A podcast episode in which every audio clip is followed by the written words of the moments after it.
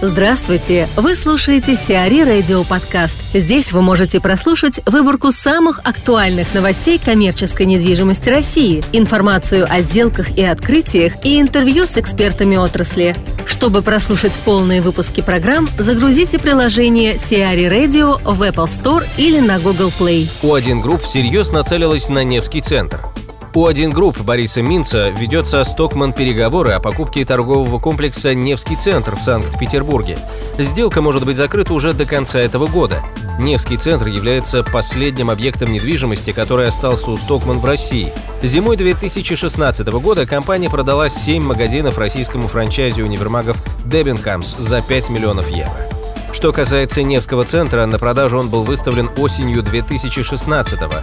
В марте 2017 в числе претендентов на данный актив, кроме O1 Group, указывались также Morgan Stanley, PPF Real Estate, Avica, Ford Group и Империя. Невский центр имеет удобную локацию. Он расположен на Невском проспекте рядом с площадью Восстания и Московским вокзалом. Общая площадь 91 тысяча квадратных метров. Открылся он в конце 2010 года. Инвестиции в проект составили около 170 миллионов евро. Елена Малиновская, директор по аренде управления недвижимости компании Милхаус, рассказывает о взаимодействии собственников и арендаторов. Я бы сказала, что подход нашей компании, тот подход, которому я стараюсь следовать, это все-таки, что хозяин в доме – это договор аренды, который подписан сторонами добровольно, с возможностью вести переговоры и согласовать все те условия, которые обе стороны удовлетворяют. И на будущие 5-10 лет э, эти стороны смогут эти условия выполнять. Паритет и способ придерживаться договора – это, наверное, самый главный залог спокойствия комфортного существования собственника и арендатора зданий, ну и успеха в бизнесе обоих. А если вдруг э, договор аренды не работает и, или что-то происходит, что-то изменяется у сторон, то, конечно, всегда они должны встречаться, обсуждать это и договариваться о решении возникших проблем, ситуаций. Но не думаю, что подход, когда кто-то один а, в доме хозяин диктует свои условия и заставляет вторую сторону их принимать, может быть успешным, ну или долго, по крайней мере, быть успешным. Возможно, в какие-то моменты развития рынка та или иная сторона имеет большую силу силу кризисных каких-то ситуаций, финансовых, да, на рынке недвижимости, там, большого объема или маленького объема свободных помещений.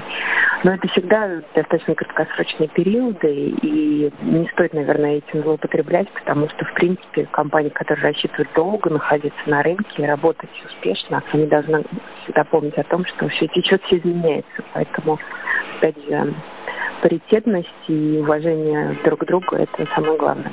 Хорошо, договор есть, но его еще нужно заключить. И есть ли тут какие-то точки преткновения за взаимодействие, вот даже, наверное, начиная с этого, начиная с заключения еще договора? Безусловно, всегда есть э, точки преткновения, потому что как правило, у собственника и у арендатора различаются позиции. С первого дня, скажем так, знакомства, когда они решили, что готовы двигаться вместе к подписанию договора аренды, скорее всего, их позиции разнятся, и, собственно, цель проведения переговоров именно в том, чтобы сблизить позиции и найти те комфортные точки соприкосновения, которые в будущем будут для них обоих работать. Ну, наверное, самое главное всегда это соглашать коммерческие условия. Понятно, что как правило, собственники хотят э, больше, арендаторы хотят платить меньше, но здесь уже обе стороны вправе решать, э, насколько они могут сближать свои позиции, как ситуация им позволяет. Конечно же, опять же, ситуация на рынке здесь тоже имеет значение. Если в данный момент очень много свободных помещений на рынке, то у арендаторов, как правило, больше инструментов э, влияния на собственника. Если ситуация обратная, то собственники могут более настойчивыми быть и твердыми в своих условиях. Но это всегда все равно свободный выбор обеих сторон. Любая из сторон может отказаться от переговоров и выйти из них, если она видит, что они идут не по тому сценарию и там на будущие годы эти условия являются некомфортными. Поэтому переговоры, переговоры, еще раз переговоры. А по вашим наблюдениям, все участники вот все всегда готовы садиться и обсуждать? Или есть какие-то арендаторы или собственники, которые просто занимают жесткую позицию? Конечно, есть такие игроки на рынке, и собственники, и арендаторы, которые занимают жесткую позицию, ну или хотя бы жесткую позицию в части аспектов допустим, арендаторы часто могут говорить, что вот у нас только такой бюджет, и ни копейки больше мы выделить не можем, или нам важно, чтобы договор был именно вот такого срока и мог быть автоматически продлен или, наоборот, досрочно закончен. Это не обсуждается, это требование штаб-квартиры. Если мы это не получим, мы не сможем сесть в ваше здание. Очень важно такие жесткие позиции озвучить изначально, чтобы обе стороны понимали и взвешивали, как бы, во что они входят, и, соответственно, понимали, на что им нужно пойти, а где в другом месте, возможно, у них будет э, запас для маневра. Есть, конечно, ситуации, когда собственник занимает очень жесткую позицию. Наверное, особенно это было распространено с большими торговыми центрами в 2000-е годы, когда они только развивались, когда появлялись первые действительно классные торговые центры, куда арендаторы хотели обязательно попасть, там были такие прецеденты, что договор аренды даже не обсуждался. То есть или вы подписываете как есть, или вы не можете стать арендатором этого торгового центра. Были такие ситуации, но опять же каждый арендатор волен выбирать. Если он видит больше плюсов в том, что он туда попадет, то он делал этот выбор. А сейчас зависит э, отношение между собственниками и арендаторами от класса там, бизнес-центра? Или здесь только речь о конкретных там, компаниях, конкретных участниках? То есть отличается в С-классе и в А-классе? Отличается, конечно, как правило, в А-классе все-таки более профессиональные собственники, которые занимаются этим многие годы, не случайно. То есть они или строят, или покупают с целью именно эксплуатации здания, и они понимают, какой контингент арендаторов э, к ним приходит. То есть это же профессиональные международные крупные компании, которые требуют к себе определенного отношения. Для С-класса может быть свойственно то, что там собственники менее профессиональные в том плане, что зачастую это бывшие фабрики, какие-то непрофильные помещения, которые вдруг начинают сдаваться в аренду, может не очень большой опыт у собственника, ведение переговоров в управлении недвижимостью и соответствующий подход. Ну, это такое очень усредненное, но все-таки каждый отдельный собственник, бизнес-центр – это индивидуальная история. В любом классе могут встречаться профессионалы, очень приятные, конструктивные люди, а могут встречаться не очень профессиональные люди, которые не уважают чужую точку зрения, позицию, не совсем корректно делают. Поэтому все-таки от людей зависит больше, нежели от классных сочетаний. А есть ли вопросы, в которых вы не готовы к диалогу? Позиция компании такова и не шагу назад. Есть определенные условия, да, которые свойственны всем нашим бизнес-центрам или договорам аренды, которые мы подписываем, которые мы не можем менять в силу того, что так настроена и работает система. Она работает очень долго, успешно, в очень большом количестве бизнес-центров. Иногда вот какие-то моменты мы просто не можем менять, потому что тогда не будет работать. В таком случае мы просто пытаемся объяснить арендатору, почему это действительно работает, как оно работает и почему это лучше. И то, что, может быть, арендатор с этим не сталкивался и не понимает, и поэтому просит поменять, это не значит, что нам надо поменять. Нам надо просто объяснить и показать, как все это работает. А есть тут какие-нибудь примеры? Распространенные примеры – это система учета эксплуатационных коммунальных расходов как правило, у каждой компании арендодателя что-то общее, действующее для всех зданий, ну или, по крайней мере, действующее в одном здании для всех арендаторов. Когда приходят новые арендаторы и просят, вот, давайте я буду совсем по-другому все оплачивать, по другой схеме, по другой системе, это очень трудно менять, очень трудно делать это индивидуально для одного арендатора. Поэтому здесь мы просто объясняем, как это работает, и, как правило, все заканчивается пониманием полным дальнейшем развитии взаимоотношений собственников и арендаторов? Какие там внешние, допустим, факторы могут повлиять?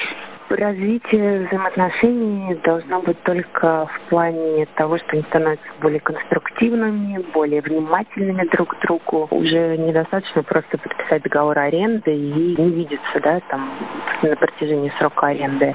очень важно взаимодействовать друг с другом постоянно, потому что у арендаторов, конечно же, возникают разные моменты в процессе срока аренды, связанные с финансовым положением компании, с изменением ее планов, там, неожиданным преждевременным сокращением или расширением штата.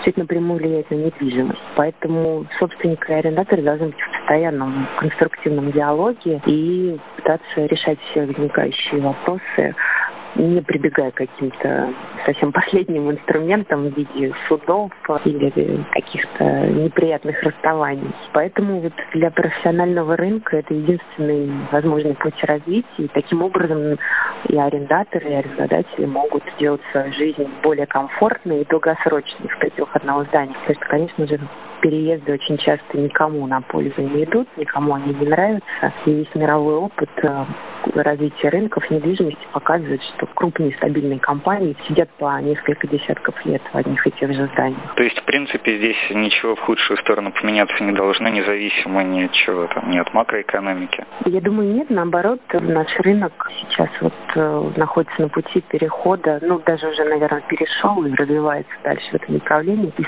роста количественного в рост качественный. То есть у нас перестали строить так бездумно сотнями тысяч квадратных метров. У нас э, в том числе из-за кризиса, финансирования, кредитования, который был, но это все идет на пользу рынка, потому что остаются более профессиональные игроки, они уделяют больше внимания качеству строительства, продумывают э, здания и соответствующим образом относятся к арендаторам все это делает рынок только более профессиональным. Блажку заплатит Роскапиталу почти 500 миллионов рублей.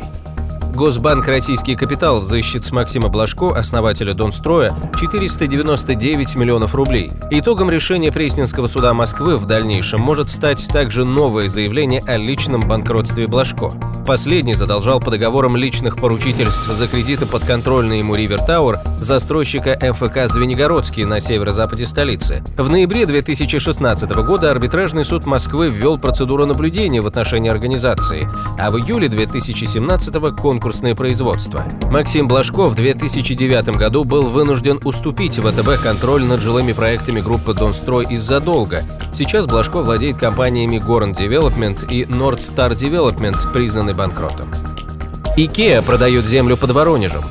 Икея решила продать часть участка в Новоусманском районе Воронежской области. Такое решение связано с тем, что в настоящее время Икея уточняет новые коммерческие показатели проекта, которые позволят в долгосрочной перспективе успешно работать на рынке региона. В конце 2017 года компания планировала открыть в Новоусманском районе магазин площадью около 44 тысяч квадратных метров, но в марте этого года она перенесла сроки реализации проекта на 2018 год. Открытие магазина должно должно стать первым этапом развития компании в регионе. В качестве второго рассматривается строительство в Воронеже или пригороде торгового центра «Мега». А плюс Девелопмент построит индустриальный парк. Компания А плюс Development заключила контракт с аэропортом Домодедово на строительство индустриального кластера. Площадь парка составит 244 гектара. Реализация проекта займет 14-15 лет. Первые 100 гектаров девелопер планирует освоить за 7 лет. На территории кластера А парк Москва-1 разместится около 800 тысяч квадратных метров индустриальных помещений. Ожидается, что проект будет наиболее интересен компаниям, которые оказывают услуги по экспресс-доставке, логооператорам и предприятиям сферы e-commerce. Сиари Радио. Эксклюзивные рубрики «За и против», «Ноу-хау», «Ремейк», «Новые форматы». Слушайте в полных выпусках программ в приложении Сиари Radio. Приложение доступно в Apple Store и на Google Play. Более подробная информация на сайте siari.ru slash radio.